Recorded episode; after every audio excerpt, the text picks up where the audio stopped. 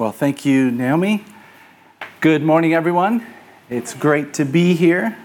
Um, yeah, my name's Kevin and my wife Carrie over here, and our three kids. Uh, we live in Nechells.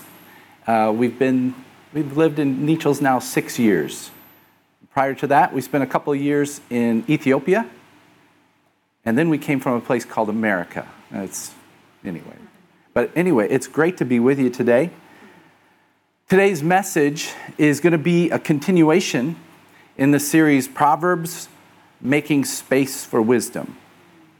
And this morning, our focus will be practical wisdom for life, hospitality. And let me start with a word of prayer uh, before we jump into God's word. Let's pray. Heavenly Father, we thank you that we can come and we can worship you freely and Father, we, we invite you to come and, and speak to us through your word. Open our eyes that we might see wonderful things in your word. And may your spirit lead us and guide us into truth. And Father, may the words of my mouth and the meditation of our hearts together be pleasing to you. In Jesus' name we pray. Amen. Well, as a child, growing up attending Sunday school, I learned the song Count Your Blessings. I'm sure you remember the, the chorus. Uh, count your blessings, name them one by one. Count your blessings, see what God has done. Count your blessings, name them one by one. Count your many blessings, see what God has done. And I suspect that I'm not alone in this, but hospitality probably never crossed my mind when I sang that song. Uh, but as I've spent uh, time preparing for this message, and as I've looked back on the experiences of hospitality, I now rank hospitality way up there. And I count it as, you know, just a wonderful blessing. And so if you don't already, I hope after this message, you too will count hospitality as a great blessing. And I hope that through uh, our acts of hospitality, others in our community, in our city, the nation, the world may count hospitality a blessing too. So let's begin by looking at the verses that were read for us from the book of Proverbs. Proverbs 19 17 says, Whoever is generous to the poor lends to the Lord, and he, the Lord, will repay him for his deed. Proverbs, of course, is filled with short, profound statements that offer wise principles for life. And straight away, we see that being generous toward the poor is a wise principle to live by. It's wise because God cares a great deal for the poor. That is a truth re- revealed throughout the Bible. And he closely identifies with them. It's also wise to be generous to the poor because God will repay the one who gives to the poor. For it says, the Lord will repay him for his deed. So God knows the love and sacrifice that is shown toward the poor. He sees the hospitality that is graciously provided, and he rewards the giver. Proverbs 31:20 says she opens her hand to the poor and reaches out her hands to the needy. Much of Proverbs 31 of course describes the noble woman or the excellent wife. And one of the qualities that makes for her excellence is her hospitality. Notice the word hand and hands in the verse. These are known as synecdoches. A synecdoche is a figure of speech where the term for a part of something refers to the whole of something. So in this verse, the noblewoman's hands are said to be involved in hospitality to the poor. But her hands represent her whole self that she gives to serve the needs of the poor. In today's vernacular, we'd say she's all in. when it comes to serving the poor. Then in Proverbs 9, verses 1 to 5, we read this about Lady Wisdom. Wisdom has built her house. She has hewn her seven pillars. She has slaughtered her beasts. She has mixed her wine. She has also set her table. She has sent out her young women to call from the highest places in the town. Whoever is simple, let him turn in here. To him who lacks sense, she says, Come, eat of my bread and drink of the wine I have mixed. Notice the length that Lady Wisdom goes to provide hospitality. Right? Built her house, hewn her seven pillars, slaughtered her beasts, mixed her wine, set her table. Hospitality can be hard work. It involves a sacrifice of time, energy, and other resources. It is costly. And notice, too, that she wants to give to the poor as well. But it's the poor in knowledge and in wisdom. That's what it means to be simple and to lack sense. Again, it's worth noting poverty includes those who may lack in a variety of resources. It could be a lack of material resources, intellectual resources, emotional resources, spiritual resources, etc. So, practical hospitality, therefore, sees people in whatever need and seeks to meet those needs. Well, these verses in Proverbs describe well for us the essence of hospitality. But when we come uh, across the term or the concept of hospitality, in the Bible, a definition may prove beneficial. The Lexham Bible Dictionary defines hospitality as the generous and gracious treatment of guests. That's helpful. Rosaria Butterfield, the author of the book The Gospel Comes with a House Key, with the subtitle Practicing Radically Ordinary Hospitality in Our Post Christian World, defines hospitality simply as love of the stranger. And that's a good definition to have in mind as well.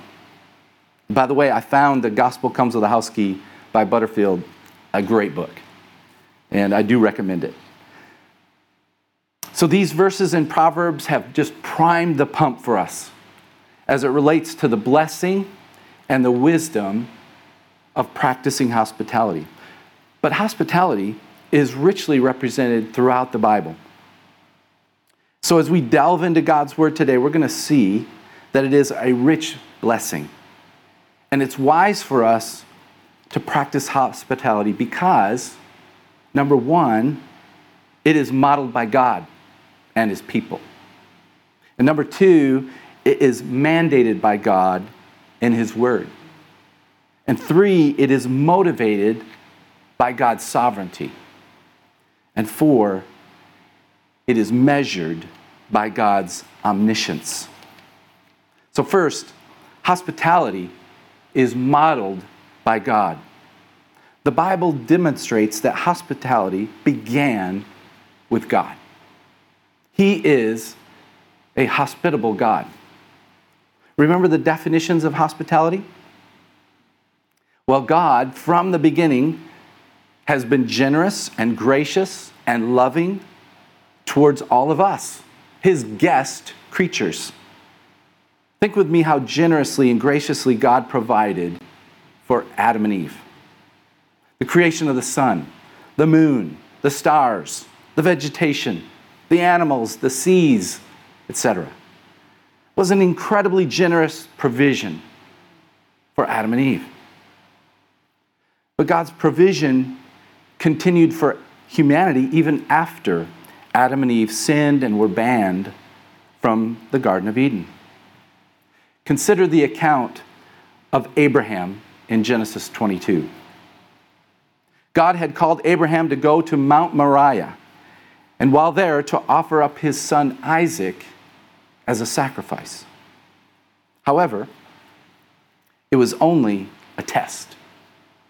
God provided a substitute for Abraham God stopped Abraham from sacrificing his son, and instead, God gave Abraham a ram, an adult male lamb to sacrifice.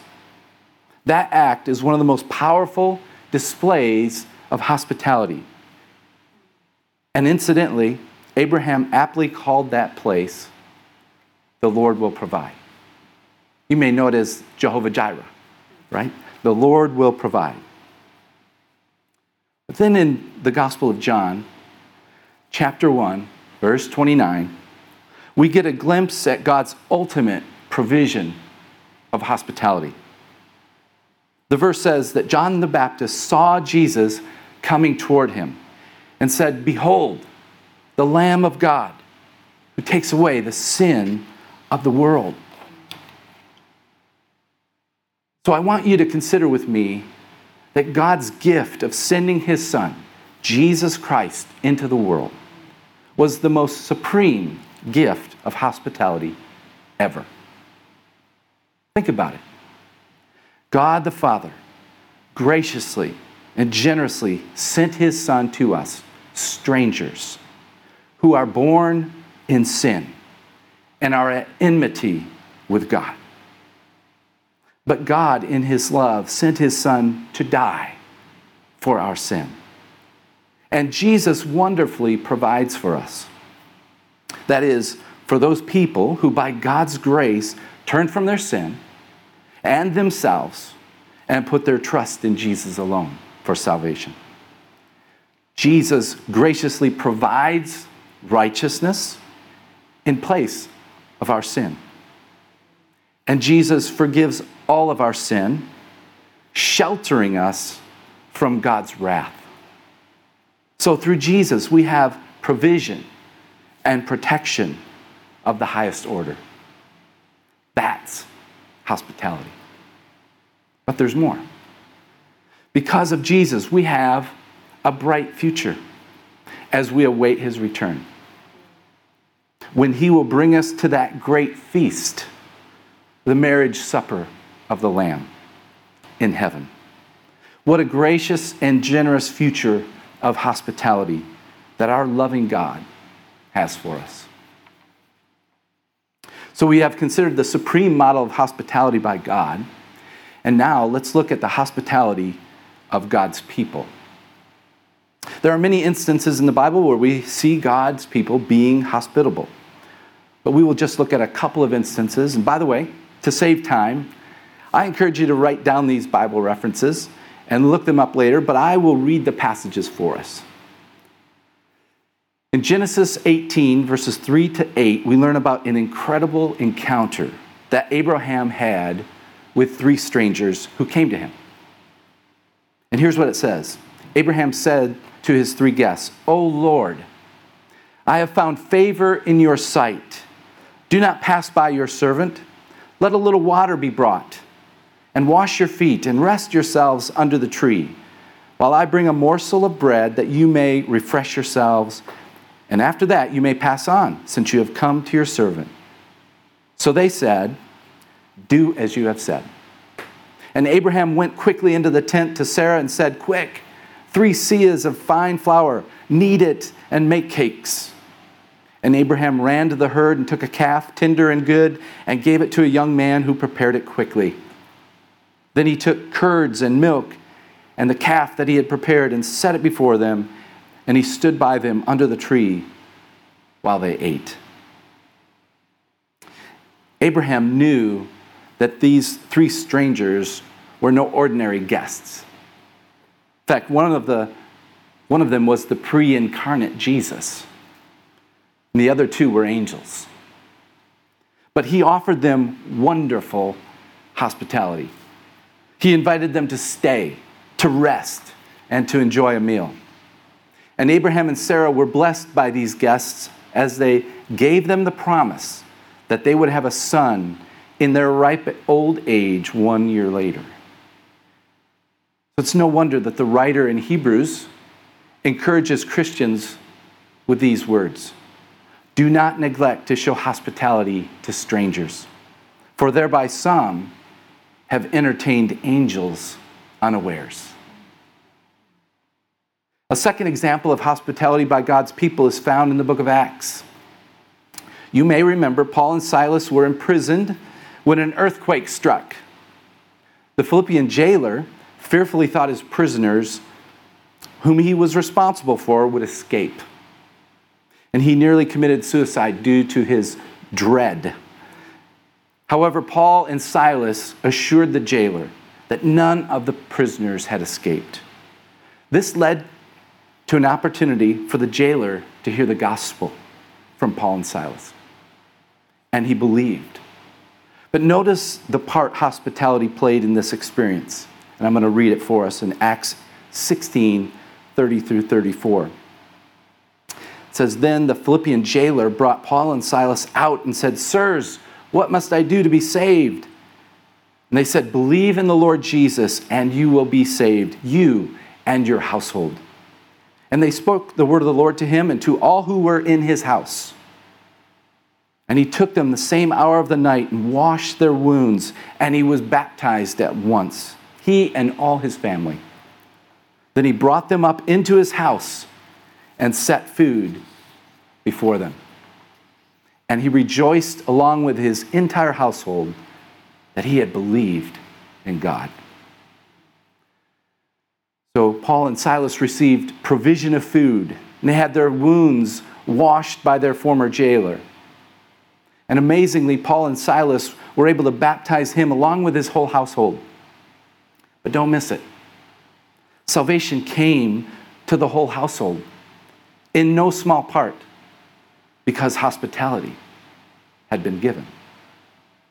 So it is wise for us to practice hospitality because it is modeled by God and his people. Next, we see that it is wise for us to practice hospitality because it is mandated, that is, it is commanded by God in the Bible. I will read a couple of passages, again, one in the Old Testament and one in the New Testament. First, in Leviticus 19, verses 33 and 34, God's word says, When a stranger sojourns with you in your land, you shall not do him wrong. You shall treat the stranger who sojourns with you as the native among you, and you shall love him as yourself. For you were strangers in the land of Egypt. I am the Lord your God. God expects his people to treat strangers and sojourners like they are one of their own. That, of course, is precisely opposite of how the Israelites were treated in Egypt during the time of Moses. And God wants them to remember the poor treatment that they experienced in Egypt. And instead of treating the stranger horribly, as they were, He wants them to be like Him. He wants them to be hospitable, to be gracious, generous, and loving. This is still the standard for God's people. It's the golden rule, right? Do unto others as you would have them do unto you. That's been the expectation, that's been the command from the beginning. In the New Testament, the letter of Romans, chapter 12, verse 13, the Apostle Paul writes Contribute to the needs of the saints and seek to show hospitality. Here we see that Christians are also commanded to show hospitality to other Christians, to one another in the family of God. But there's a tendency, especially in the West, to make our hospitality about entertainment and not genuine hospitality. So I want to draw your attention to some comments from Ed Stetzer, a Christian leader and author, in an article he wrote called The Power of Biblical Hospitality. In the article, Stetzer mentions four characteristics that distinguish biblical hospitality from mere entertainment. And I want to briefly uh, share with you some of his insights. The first characteristics to help distinguish biblical hospitality from mere entertainment is this entertainment impresses, hospitality blesses. In essence, it means don't make hospitality about you. That's really just entertainment. Make it about serving and ministering to the needs of the guests. That is what blesses others. Quickly moving on, the second characteristic is entertainment stresses, hospitality savors. If you're trying to impress others with an illusion of yourself or your family, it will just be stressful entertainment. If, however, you're trying to build up your guests, it will bring about relationships that savor. The third characteristic is entertainment babbles, hospitality listens. Essentially, it means don't fill the time talking about yours or your kids' accomplishments and trophies. Focus on listening and finding ways to minister to your guests. So obviously, hospitality can be a mutually ex- uh, encouraging experience, but it is important to evaluate your motives. The fourth characteristic, again, this comes from Ed Stetzer, is this entertainment excludes, hospitality honors. This is about fulfilling the command to love the stranger by offering hospitality. If you are just bringing in people like you, more likely it's just entertainment and exclusionary. But giving hospitality to people who are not like you is fulfilling the command to love the stranger. So it's very clear it's wise for us to practice hospitality because it's mandated by God in His Word. Third, reason, uh, third reason why it is wise for us to practice hospitality is because it is motivated by God's sovereignty. What do I mean? There are several examples of God providentially blessing his people through the means of hospitality, and he has used the common grace of outsiders to do this. Let's just consider a couple of examples in the Bible. Again, one from the Old Testament and one from the New Testament. I'm going to read 1 Kings 17, 8 through 16. It's a long passage, but it's worth it. It's powerful. It's in the context of a very severe famine. And God uses a woman outside of the people of God to meet the needs of the prophet Elijah. So hear these words. It says, Then the word of the Lord came to Elijah Arise, go to Zarephath, which belongs to Sidon, and dwell there. Behold, I have commanded a widow there to feed you. So he arose and went to Zarephath, and when he came to the gate of the city, behold, a widow was there gathering sticks. And he called to her and said, Bring me a little water in a vessel, that I may drink. And as she was going to bring it, he called to her and said, Bring me a morsel of bread in your hand. And she said, As the Lord your God lives, I have nothing baked, only a handful of flour in a jar and a little oil in a jug. And now I am gathering a couple of sticks that I may go in and prepare it for myself and my son, that we may eat it and die. And Elijah said to her, Do not fear. Go and do as you have said. But first, make me a little cake of it and bring it to me. And afterward, make something for yourself and your son. For thus says the Lord, the God of Israel the jar of flour shall not be spent, and the jug of oil shall not be empty, until the day that the Lord sends rain upon the earth. And she went and did as Elijah said, and she and he and her household ate for many days. The jar of flour was not spent, neither did the jug of oil become empty, according to the word of the Lord that he spoke by Elijah. Powerful display of hospitality. The widow of Zarephath was extremely hospitable to the prophet Isaiah, uh, Elijah. She barely had anything, right? Only a handful of flour and a little oil. That was it. But God richly blessed Elijah through her act of generous and gracious hospitality, and God multiplied blessings upon her and her household for doing so. Let's take an example from the book of Acts. Acts 28, verses 1 and 2 says this After we were brought safely through, we then learned that the island was called Malta. The native people showed us unusual kindness for they kindled a fire and welcomed us all, because it had begun to rain and was cold. After being shipwrecked near the island of Malta, the Apostle Paul and the rest of his shipmates, including Luke, the author of the book of Acts, were shown great kindness and hospitality by the island residents. This passage, along with the Old Testament passage, are both examples of hospitality from people outside of the community of God. That's God's sovereignty working through common grace. God sovereignly works in and through such occasions to bless his people.